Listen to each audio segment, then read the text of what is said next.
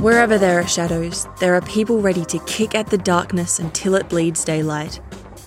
This is Bleeding Daylight with your host, Rodney Olson. Thanks for listening. You can follow Bleeding Daylight and connect to our social media channels by following the links at bleedingdaylight.net.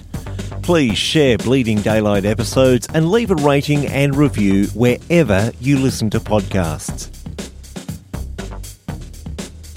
Today I'm chatting with a fellow podcaster and talking about some of the things he faced in his early life. It's a great conversation.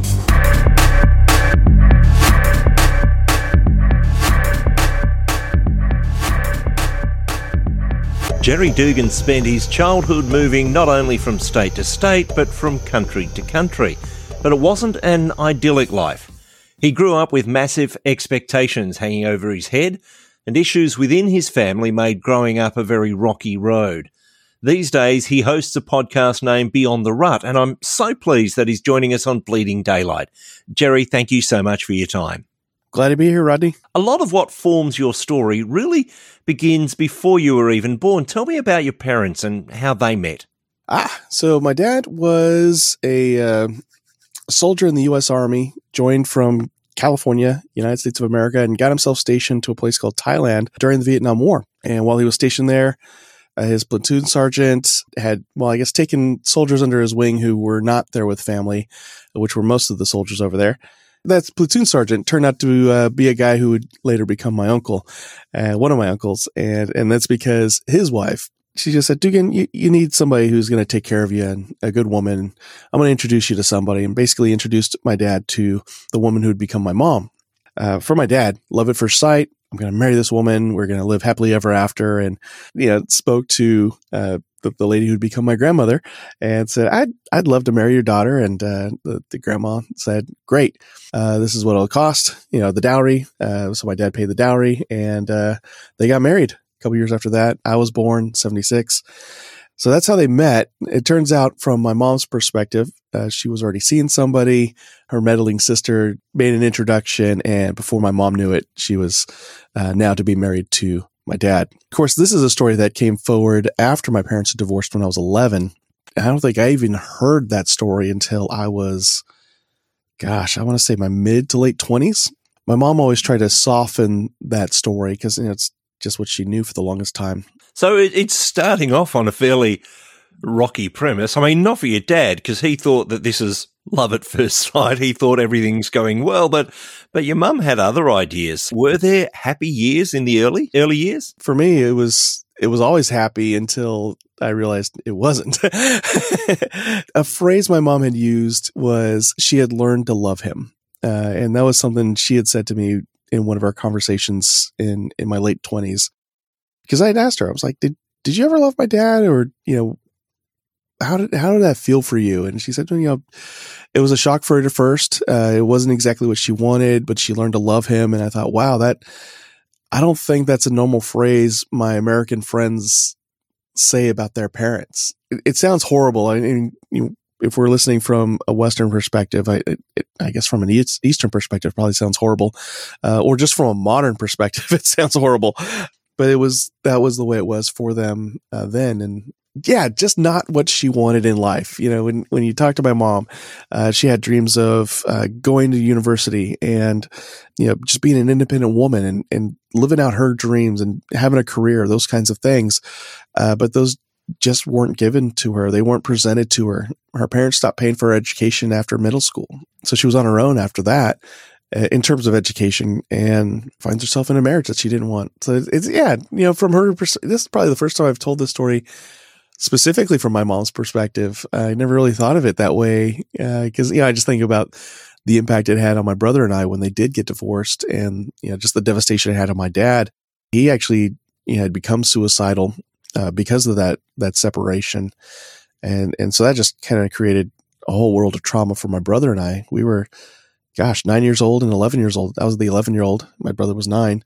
For my mom, though, you know, that, that separation took some courage because she just always had that insecurity that, you know, what's to stop my dad from just ditching her? And here's a chance for her to preemptively leave. And so she did. And it, it's weird. Like as I say this, it, it sounds like my dad was abusive, but he really wasn't. He's a very gentle guy. He was a military policeman and he was the guy who got to play good cop because there was no way he could play bad cop. He just, he doesn't have it in him to be bad cop. Of course, we then fast forward. You, have told a little bit of your parents' story, but we, we drop you into the scenario as well. What was it like for you? Because you're you're growing up with a, a range of cultures. As I mentioned, you've moved from country to country, so you're experiencing different culture. But essentially, you've got this American culture and this Thai culture mixed in, and having to bring that to bear in whatever country you're living in at the time. Yes. Uh, uh, on the American culture side, my dad was a very awkward person socially. So I, I never quite got acculturated to my own culture in a sense, if you're, if we're talking about the United States. Yeah, it, it left me open to make lots of faux pas because my mom's raising me in what she thinks is American culture, but really it's just her take on it. Uh, so there's high expectations to study well, to get the highest grades in school, to achieve and at the same time, it's costing some friendships in terms of why does Jerry always have to have the highest grade in the class? He's such a jerk. He's so mean. He rubs it in our face, those kinds of things. Because, you know, my mom would do the, the stereotypical Asian parent thing and brag about my achievements to everybody else. So then that created some animosity there. Uh, and then on my dad's side, you know, he, he is American, but he's different. and I, I miss a lot of social cues. Uh, so over time, I've had to learn a lot of service recovery in a sense in ter- in, when it comes to relationships and recognizing when I've put my foot in my mouth and not so much backpedal, but be ready to be humble and, and make an apology and simply own that I didn't understand the situation. It's an interesting place that you find yourself. I'm wondering, in those early years, you've got the, the, the other kids in the class who are wondering, why does this Dugan kid always have to be the best? And, and you're experiencing that. Did that mean that it was difficult to find friends? Was, was there any form of racism pointed at you because of that? From my friends at school, not so much, especially when it comes to racism. Uh, I grew up in military communities mostly. So, uh, that's kind of the beauty of being a biracial child growing up in a military community is that a lot of kids in military communities are biracial children it just is normal for us. You know, it's, it's normal for someone to be half white, half something not white, and have a lot of friends who are just of a variety of ethnicities. You know, you have black friends, Asian friends, uh, white friends, um, blend of all the above, Native American friends, and being in a biracial family, growing up in a military community did give me some benefit uh, because you, you just learn to accept that type of diversity. Uh, but then, you know, we also have the achievement side. I don't know if you, you could say I had a hard time making friends, but I definitely had a hard time, uh, maybe having close friends. uh, you know, there's always that element of animosity. Uh, the odd thing though is I didn't really face racism or animosity from my friends at school because again, growing up in military communities where I really encountered uh, racism and you know animosity and you know oh must be nice to be the smart guy that type of response i actually got that from my own extended family. So my cousins were the ones who typically would lash out and my cousins friends. So they would you know see me once every, every week or so when i was living in the united states. They were the ones that call me you know racial slurs like gook and half pro, uh, half breed, uh, boat person, uh, chink, jap, nip, and like all the racial slurs you can come up with towards somebody who's Asian. And they would do that. They would even do their like whole slant eye thing, you know, as they walk by me and say they were speaking my language and what they were saying was ching chong ching. And you're like, really? You know, cause y- y'all realize I was born in Oklahoma, right? And, you know, my dad is like white, just like you. And, my last name's Dugan and I talk just like you. My eyes aren't even slanted. And this is what you think it means to be Asian. Help me understand the sorts of expectations that your mum had on you. Because you said she wanted you to perform well. I get the feeling that it goes beyond that. It wasn't just perform well and come home with good grades. It was you need to be exceptional. Yes. And I think a lot of that one driven by culture. You know, there, there is that stereotype among uh, different Asian cultures that you go to school, you get great grades, and you get a great job, and you, you fit in, and and that's that's life. So there's that. But then I, I think I did say earlier that, you know, my mom, my mom had dreams and aspirations of going off to college and, and having a career of her own. And that was, in a sense, taken from her. So I was kind of her chance to live that life for her. And so there was this high expectation uh, because it wasn't an expectation she put on her on my brother as much, uh, but at least with me uh, that I had to be the guy that broke out of the Dugan family mold. I had to be the guy that was the first to go to college. I had to be the guy that was not just the first to go to college. I had to be the best in class. It was just very important to her that I had that drive, that I, I didn't accept anything less than perfect. It was just a big deal to her. And for the longest time, I, I just didn't understand why was it not good enough that I had the highest grade in the class? You know, if I had got 98%, why was her response always, where were the other two points? Um, and that was like a serious, like I joke about it, uh, and because my family knows the story, and uh, and so when my kids came home with like a ninety five, I'm like, where are the other five points? And they would just look at me like, Dad, I'm like, I'm just kidding, you guys. That, that's a great job, you know, keep it up. But for her, it was just it meant so much more to her that I had to have perfect scores. I had to have perfect attendance. Her sense of worth as a mother was based on my perfection. And if I if I did great and I got 100% or higher, it was something she could brag about. And if I got anything less than that, it was I didn't try hard enough. You know, you need to go back. You need to go back to the drawing board. You need to go back to your room and study. You need to, you know, not be in Boy Scouts or Cub Scouts anymore. But it was normal for me. I think it was not until like some of my friends started to catch on this was happening. They're like, really? Your mom's making you study? It's like Saturday. I'm like, yeah, well, you know, that, that quiz we had the other day, I got a 98. And they're like, what? I got like a 70 and I get to play outside. I'm like, well, my mom just says that's because you're a lazy American. And then, okay, you know, of course, that doesn't fly well with your friends. So, yeah, because I guess you, there's just some things your parents wish you don't repeat. And that was probably some of that. So, uh, yeah, it was just, it seemed like if uh, I wanted to be my mom's good graces, I had to have perfect scores in school. And if I didn't do that, I was not in her good graces. So that that was the perception I had, you know, as a seven or eight year old boy growing up.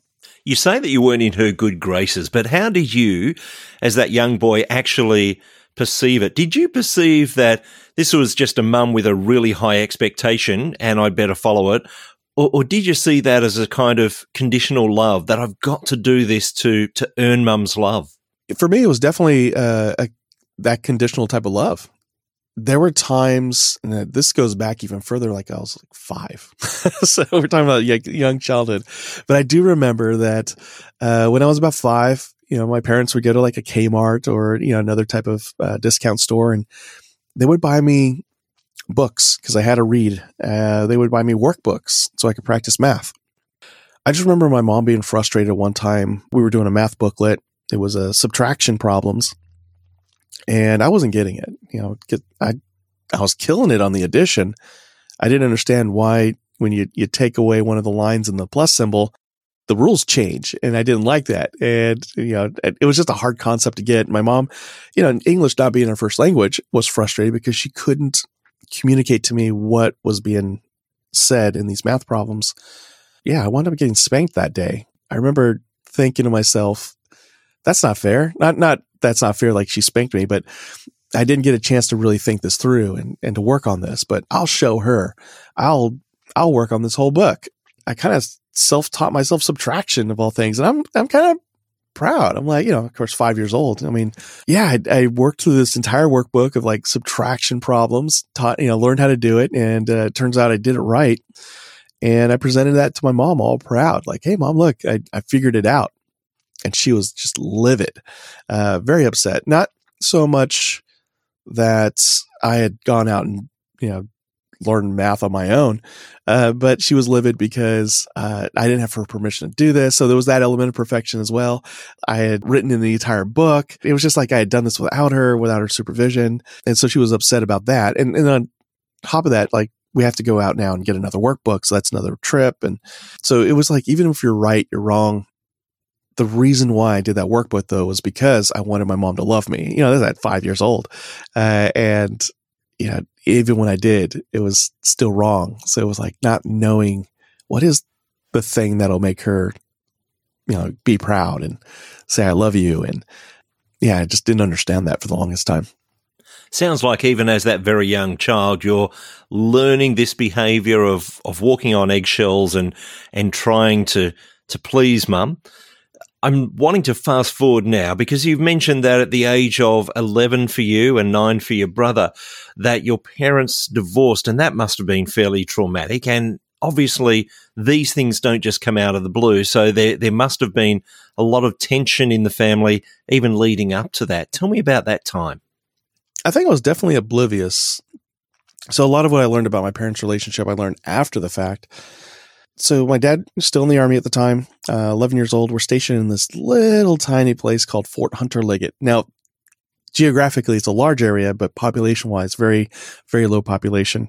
And my dad gets orders to go to Germany and you know, the army being the army made a mistake. They didn't include his family in the orders to go to Germany. So he had to go ahead of us to try to secure housing, get the orders changed so that we come with him. So while that's happening, there is an, a helicopter pilot who is stationed at Fort Hunter Liggett on temporary duty, and he is among his other friends.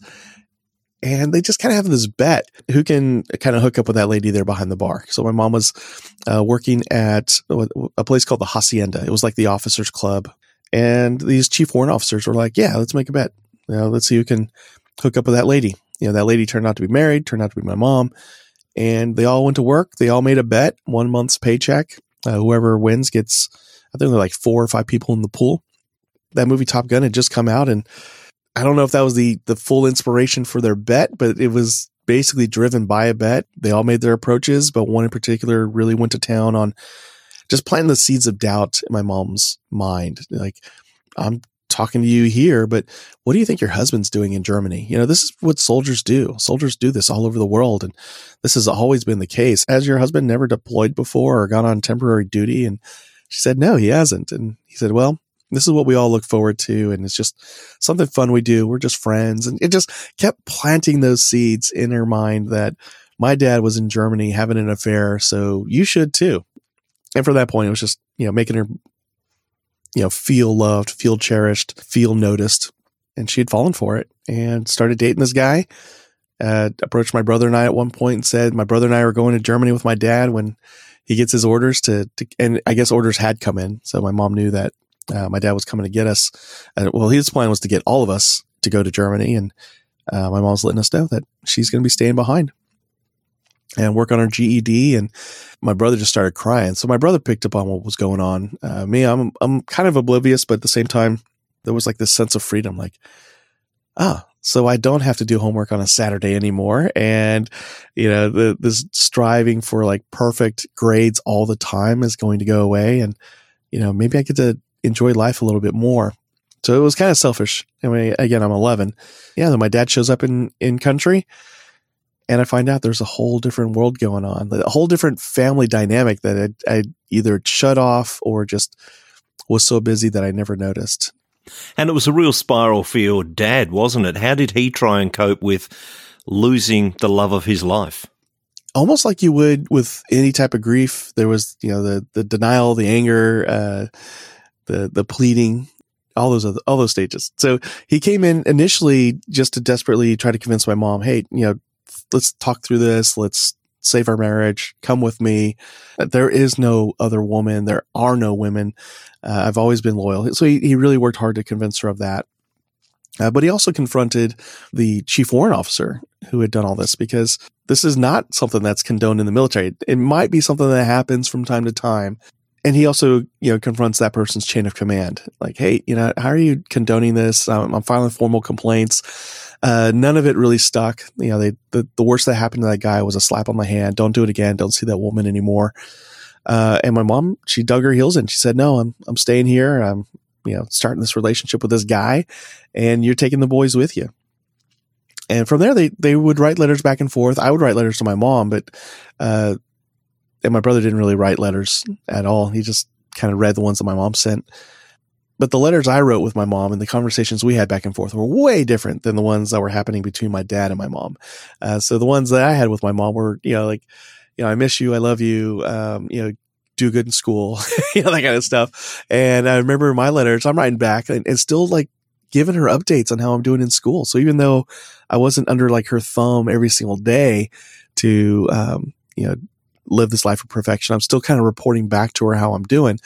But then with my dad, it was like a roller coaster. Uh, so the question was, how did he cope with it? Uh, for him, like one day he'd get a letter saying, you know, maybe I made a mistake. Maybe we should talk. And then the next day he'd get a letter. No, I, I made a good choice. Uh, you know, I'm living a good life. You know, good luck. Uh, and, and so he was just all over the place, uh, emotionally just a wreck. Felt like he didn't have anybody to go to or could talk with, uh, even though he was seeing uh, a psychiatrist, I believe, and uh, about depression, and uh, he was even prescribed antidepressants. So he was being seen to some degree, but when it came to like how to cope with this loss, he wasn't really getting that support. And I remember uh, in Germany, the very first night, we're now maybe not the very first night, but our first meal together for sure. Uh, we're making sandwiches, ham salad sandwiches that we buy out the out of the can at the store, and uh, on good old American white bread that comes packaged in the plastic. And I just remember my brother shouting out to my dad, "Dad, stop! I look up and my dad's got a, a, butcher knife to his chest. And I'm like, what are you doing? And so I also say the same thing. And I say, Dad, stop. And you know, my brother's crying, tears running down his face. My dad's crying, tears running down his face. And I'm in shock, wondering, you know, what am I looking at? Is this real? What is, what, how do you, how do you handle this? That's when my brother and I just went into like suicide prevention without you know, knowing how to do suicide prevention. And this is before the days of internet. So there is no jump on the computer, jump on your phone, Google suicide prevention, suicide prevention hotline. Like we didn't have those resources. So we had to do things like hide all the knives. All right. Oh, now he's trying to stab himself with forks. Hide all the forks. Okay. Now he's trying to overdose on his antidepressants. We don't know what that does, but, uh, we need to hold on to those antidepressants and give him just enough to get through the day, give him his dosages. Okay, now he's thinking about maybe driving his car off the cliff. So we need to like check up on him. We know when he leaves work, we got to call him as soon as we expect him to be in the office, let him know we're calling him. And if he's not there to answer, we're going to ask around and draw a lot of attention because he wanted to keep this all under wraps. Like, I guess a big thing in military culture is that you're fine when it comes to your mental health. And so even in the 1980s, this was, this was a thing. So the last thing he wanted was for his coworkers to realize he's got this mental health issue going on, that he's battling depression. He's not doing a good job with it. And this goes on for a number of months. So we're in Germany. Mom's not there. We moved there like April, May. I'd say around July, June, July. He manages to close some doors, hang himself and I'm the one who finds him hanging from my closet door from a lanyard that I somehow missed. So I'm kind of mad. Like, where did that come from? Turns out he had it tucked away with his uniform and, and I'm trying to lift him and I can't lift this guy because I'm 11. I probably weigh 85, 90 pounds. And, you know, here's my dad, you know, weighing almost 200 pounds. In my eyes, he was double my height, you know, trying to pick him up and he's not budging and his face is turning purple. And I, I just see that lanyard digging deeper into his neck. And I remember screaming out, uh, please God, no, you know, don't take him. Don't let him die. You know, still trying to pick him up. And shortly after screaming that out though, the, the lanyard snaps and it, it breaks into two pieces. One piece stays up where he had had it wrapped around the, the closet. And my dad just drops to the floor, gives out a loud grunt. I panic. I run outside to go find my brother who's playing with our friends. My brother comes in and, and my dad's starting to come to. So my brother, you know, loosened the lanyard from his neck. My dad was breathing. In, in a sense, it was kind of my dad's wake up call. He, he realized he was going too far. And, and uh, he did share that once he did, you know, let his weight take over, he kind of regretted it. And then he see he just saw it, you know, that, you know, my brother and I crying and just, you know, scared, but also mad at him. Like, how could you do this to us? Mom did this to us and you're taking it out on us. That's not fair. We need you. And of course, you know, we're said it the way like a nine year old and 11 year old would say it. And my dad just again hugged us, said he was so sorry. He'll never do it again. And of course the, the continued plea, you know, please don't tell anybody this happened. The rope left a mark on his neck and there was no way he was going to be able to hide it.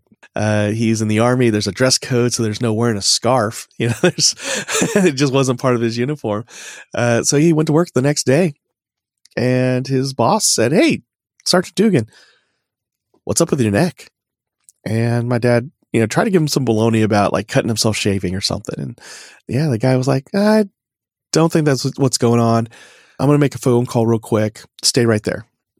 His boss, Sergeant First Class Moss turns to his boss and says, Hey, we need to get help for Sergeant Dugan. I think he, he's gotten to, to suicidal. And so they enacted like a support reaction almost immediately. But to go even further, they were like, okay, we got to get him some inpatient help, but we can't because he's got kids. So we got to put his kids in foster care and we got to find out some more stuff. We got to confirm he really is suicidal. So I remember Sergeant Moss calling us at home And I picked it up because I thought it was my dad. There's no caller ID, so you just pick up the phone and answer. And uh, it's Sergeant Moss. I'm thinking, oh, we're in trouble. Sergeant Moss is onto us, Jimmy. But he asks us seriously. He's like, hey, is your dad okay? And I said, yeah, he's fine. Why? Well, I I just talked to him and I noticed he's got this red mark across his neck. How did he get that? And um, so I answer and I tell him what happened. And he just immediately said, hey, we're going to help. Okay, your dad's going to be fine. We're going to get help for him. And I remember wanting to break down and cry because this was like the first time somebody was actually helping us. It felt right. I felt safe. And within an hour, uh, Sergeant Moss is in our apartment in Germany with my dad. We're packing bags. Uh, he's explaining to us things are going to be fine. Uh, he's reassuring my dad things are going to be fine. My dad is smiling. You, you, can see the relief in my dad's face. He's going to get help. The biggest fear that my brother and I, I had was that we were going to be sent back to the States uh, with my mom and for different reasons. For me, it was like, oh my gosh, I got to go back to my mom and and those expectations, and I don't know if I'm ready for that. Even though, oddly enough, I'm also writing her and asking for her approval and and uh, you know, please look at me and my achievements. My brother didn't want to go back because my mom's you know basically living with the guy that she cheated on us with, so he doesn't want to go there because you know that guy's not going to take care of us. He doesn't care about us. He's the guy who broke up the family. You know, uh, he's got his own family, and, and, these are things I didn't, I just didn't know or didn't think about. But uh, if he's willing to throw his own family out, he's going to throw us out. Uh, yeah, we wound up in foster care. First time I got to see what a wholesome family looks like, where the parents love each other, they're grounded in God, uh, they pray at every meal. They, the kids don't fight. This blew my mind. My brother and I fight three, three, four times a day, and we're we're being supported by this foster family uh, that goes against everything that you see in the movies about foster families in the United States. This family was very loving, treated us as family. Even when we did things that would probably frustrate them, they took a very patient approach to how they responded. They would they would respond, not react. So this was a glimpse into what could be. And it sounds like you're suddenly given license to be a kid, something that you haven't had license to be for so long. You've had this enormous responsibility piled on your shoulders and suddenly you get to be a kid. Was that freeing for you? Yeah, it, it was, especially with that foster family. Uh, we, I didn't have to worry about being perfect. I didn't have to worry about, uh, you know, conditional love. The, they exhibited unconditional love. You know, they, you know, there was one point where I even fought one of their own children and I thought in my head, that's it. You know, my behavior is going to get me thrown out. You know, that's their child. And I just fought their child and, and their child didn't really put up much of a fight. That I was a horrible kid to that child. I just remember that they were really good about focusing on the behavior being bad, that I myself am a good child. I myself am a good person. I myself have value. Now, this behavior you exhibited is not okay. And we need to talk about that. And it was probably the first time in my life my behavior was separated from my identity. Uh, that we're we're not 100% defined by the things we have done. Our value and our our dignity is separate from the things that we do. But yeah, we got to play. Like as soon as that was all resolved, it was like, all right, cool, go play and you know things have been restored. So that was another thing. There was of this, none of this cloud hanging over my head that you're always a bad kid because you fought this one time. Now you got to prove yourself forevermore. It was just like once we resolved that issue, everything was restored. Go back into the fold. Be you. Have fun. I loved it. Did you get to live family life again with your dad once he got the help that he needed? Yes. Uh, so he went through three ish months, give or take a month, of some inpatient care with some military hospitals. So he was in Germany for a while at a hospital and then transferred to Walter Reed in the United States. Uh, we came with him. Uh, we stayed with an aunt and uncle of mine. In fact, the same aunt uh, who connected my dad and my mom. So it was, I, it's that's kind of weird. Like my dad still keeps that relationship going. So he's close with that uncle, close with that aunt, uh, even though that aunt is the oldest sister to my mom. To this day, they still treat him as a brother. Uh, that my dad, that is, and my brother and I are still their nephews and still family. Uh, but yeah, we got reunited with my dad. We restationed back in California. Uh, by now, my mom had moved to Alabama, where she was uh, basically building this life with the other guy. I mean, there's still healing to go on. My my dad was still seeing some a counselor on the out on an outpatient basis for a good year or so. After that, was really just adjusting to this new life, this family of three, uh, my brother and I, my dad. There was a lot to learn, actually. uh, you know, if we thought we didn't have much of a, a structure before, it turns out we did have a lot of structure because of my mom. Now we've got no structure. Uh, we live with a guy who is just socially awkward, doesn't have a lot of social skills. So we kind of just stay to ourselves. We go to school, we come home, we just stay at home, maybe play outside a little bit with our friends. Um, and then we go up to my grandparents' house every weekend. So we have this little bit of reprieve, but then it's short lived because I, I, mentioned earlier that, you know, where I did face racism and uh, being ostracized was by my extended family. And this was the time when that, when that happened. So, you know, I've got cousins picking on me. Uh, that's when they're calling me those racial slurs. Uh, that's when they're picking on me. And it turns out they're all going through divorce as well. Uh, the ones that are picking on me and the worst of them. Uh, and so I'm the smallest guy, the, the outsider, the guy who's outside enough to be picked on. After that short reprieve, 12 years old to about 14, 15 years old, it's almost like I go right back into another hell. But now it's uh, not my dad suffering from depression and being suicidal.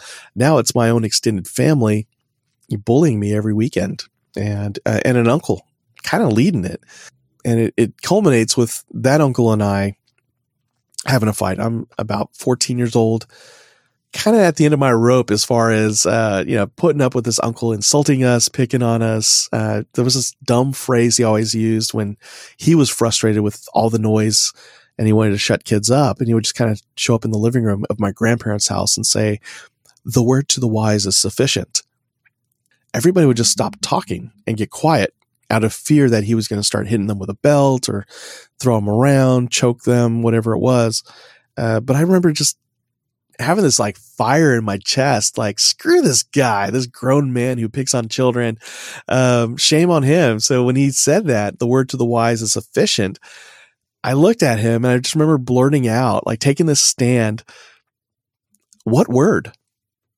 And he looked at me like, the word to the wise is sufficient. I'm like, that's great. But the problem is you have no words. You just come out and say this stupid phrase with no context whatsoever. What word are you talking about? What big boy words are you using? And uh, he didn't like that. He wound up uh, getting into my face and uh, we wound up fighting. So here I am fighting my 30 something year old uncle in the living room. Everybody's cheering on my uncle and just kind of being entertained by me getting my butt kicked by a grown man. Uh, my grandpa's even taken his side. Like I need to respect, you know, respect my elders, that kind of thing. And I'm just like, when that was all done, I'm like, I'm done with this family. Like this family is everything wrong with what family should be. You know, know, the adults should be lifting their children up, growing them, preparing them for the world. And they don't do that. They tear, they tear their kids down. They prepare them for a life of living on welfare and have done a great job of convincing their kids that they'll never amount to anything great or do anything great with their lives and that there's no point to it. That moment fighting my uncle, it was just that line in the sand where I was like, that I'm not going to be like this. And whatever comes after me, as far as children, grandchildren, I want them on a different trajectory. And I remember hiding in my grandparents' garage uh, letting everybody think I ran away. And my dad, not present at this time because they sent him on an errand. I remember him coming home after a couple hours and he's just like, Where's my son? and they're like they're trying to give him this story of like how you know Jerry got out of line, he needed to be reminded of his place in this family, and he just got unruly, and we don't know where he is right now. And I just remember faintly hearing my dad because you know I'm tucked away in the garage, so this is kind of muffled, but now it's a line in the sand for him. I'd been telling him this is happening. He wasn't really quite believing it, but now he's seeing it with his own eyes. And yeah, he, he took a stand for me, backed me up and said, that's my son. He's an extension of me. You know, how dare you guys not love me by not loving my son? And you know, what? as far as I'm concerned, if he doesn't want to come down here anymore, he doesn't have to. And if he doesn't think you're family for him, I support him in that. Yeah, shortly after that, he realized I was in the garage and we packed up. He took me back home to Monterey, California, and I didn't go to my grandparents' house for a couple years. You still learn from your environment, and you decide to take on uh, a, career once you you finish school, and you take on a career that goes along the same lines as what you've learned. Tell me about that. Yeah, um, I wish I had known from the start this is the career I was going to really enjoy doing. Uh, so to this day, uh, I am a director of a an organizational development department. It's a small team, more of a team than a department. There's four of us all together, and we help leaders recognize really the best their teams can be. And so we help them with communication skills. We help them with conflict management. We help them with uh, how to encourage others to act and uh, build others up. How do you how do you develop your talent on your team? That kind of thing. And so that's what I do every day at work, Monday through Friday. And then I have this podcast, Beyond the Rut, that's all about inspiring you to live your best life with purpose uh, and living unstuck in the areas of faith, family, fitness, finances, and future possibility. Woo! Because I love alliteration. So this this gap between like 16 years old and being a 30 something, a lot of growth, a lot of learning who I am. I had to lean on my friends from high school and a really good friend of mine, Kathy Dannon from college to learn about things like social cues. And uh, you know like you know no you don't really say this in front of people. No you, you, do say this. And you know you know you didn't wish that person a happy birthday. That that would have been a great time to do it. Why? Because it was his birthday. Oh okay. But I, I, knew it was his birthday everybody knew it was his birthday. Yeah but it it feels good to say it. It, it helps the other person feel recognized and noticed. I'm like oh. Uh, so there was a lot of that. But also again that that line in the sand that i didn't want my children to grow up in the same path as my extended family. I didn't want my grandchildren to know that world and, and think that way and, and not realize that they can have a life of significance and have impact on other people's lives in a positive way.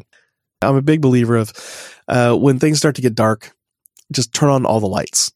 You know, just turn them all on. You know, get all the truth out there on the table. And I, I've found that when you do that, everybody else gets brave enough to be open as well, and they start to turn on the light switches. So that that kind of happened like you know back when I was 14 and my uncle's picking on me, flip on all the light switches, and my dad was able to see this is what's going on. Uh, even when he was attempting suicide when I was 11, you know, finally sharing with that sergeant, here all the light switches turned on. I think any conflict I've ever been in, that's typically my first step. You know, whether it's an argument with my wife, a disagreement at work, uh, a negotiation over a contract that's going south, I just flip on all the lights. Like, hey, these are all my cards on the table. This is what I'm trying to achieve. This is how I'm trying to achieve it. These are my absolutes, the the things I will not compromise as far as values, as far as objectives. Can you get on board with that? Or or do we have to go separate ways? I guess that's the one thing that's been the theme throughout my life was despite like this conditional love thing that my mom had, I was never quite happy with myself, never quite felt loved. Uh, but I think once I realized this isn't about how I compare to others and it's not about how I'm viewed by other people, but really, am I being true to myself? Am I living the purpose that I was created for? Am I living in appreciation of the value that God has in me? Even though God came into my life later, 27, 28 years old, uh, so a lot of what I'm talking about now did come later in life. uh, you know, just knowing my value in God as opposed to my value from other people. And I, I find when I live in alignment with that, with who I am in God, who I am uh, as a restored person in Jesus Christ, that all the things that don't seem to matter, like fall away as far as priorities go. Political arguments don't matter as much. My social media arguments are irrelevant and just stupid to have in the first place. Uh, it, it's just, yeah, knowing who I am in God. I think that's first and foremost the key thing that just helps me be centered, helps me be my best self. And uh, that's why, you know, Beyond the Rut, talking about being unstuck, the very first out of the five areas of our lives, we went with faith. You know, if you're aligned with your higher purpose and your higher um, sovereign, everything else just falls into place. We we hope that even though our show isn't overtly Christian, that we, we hope that we help them at least reconnect there in, in that respect. Uh, and then from there, the the most important relationships they have are their family. So you know, once you've aligned yourself back with God or with Jesus, or it becomes a little bit easier to prioritize your family. On my deathbed, let's say I get to live to an old age, and I'm in my deathbed. The one thing I'm not going to care about is, gee, you know, I my life would be so different if I had spent that extra two hours at the office every night to get those reports done. Because man, that would really have changed the world. Man, reports. Yep, that's what I should have done with my life. That's not what I'd be thinking. You know, I would be thinking, I want to see my kids. I want to see my wife. I want to see my grandchildren. If I have great grandchildren, I want them here too. And I want to be able to tell them all I love them and life's going to be okay. Keep going. Like that's the kind of thing I wanted at the end of my life. And so if that's what I want at the end of my life, what do I need to be doing now so that that's a reality in the future? I'm wondering if people are interested in having a listen to the podcast or to being in touch with you. Where's the best place for them to find you? Uh, best place is beyondtherut.com, and there you'll find uh, all our most recent episodes because we post them there. Uh, but if you have a podcast player that you rather prefer, like Apple Podcasts, Google Podcasts, Stitcher, Spotify, we're on those as well. We have those linked at beyondtherut.com. So uh, if you go there, you'll see in the sidebar or if you're on your mobile phone, just scroll towards the bottom and we have the links directly to those platforms to help you get to that show. Uh, or you just go to your platform, type in Beyond the Rut and subscribe to us there. Uh, we put out an episode. When I say we, I mean myself. We just transitioned to just myself. I got to keep that in mind because uh, we've got six years, almost six years worth of content out there. So um, chances are we've covered a topic you're interested in. And if not, just shoot us an email. Uh, shoot me an email, info at beyondtherut.com, and let us know what you'd like us to cover, and I'll find somebody who can cover that topic. Jerry, it's been so good talking to you. To hear the story of how difficult life was, but it's very different now, and now you're helping others. I just want to say thank you for your time on Bleeding Daylight. Thank you, Rodney. It was a blast to be on here, and uh, I apologize for rambling. Thank you for listening to Bleeding Daylight. Please help us to shine more light into the darkness by sharing this episode with others. For further details and more episodes, please visit bleedingdaylight.net.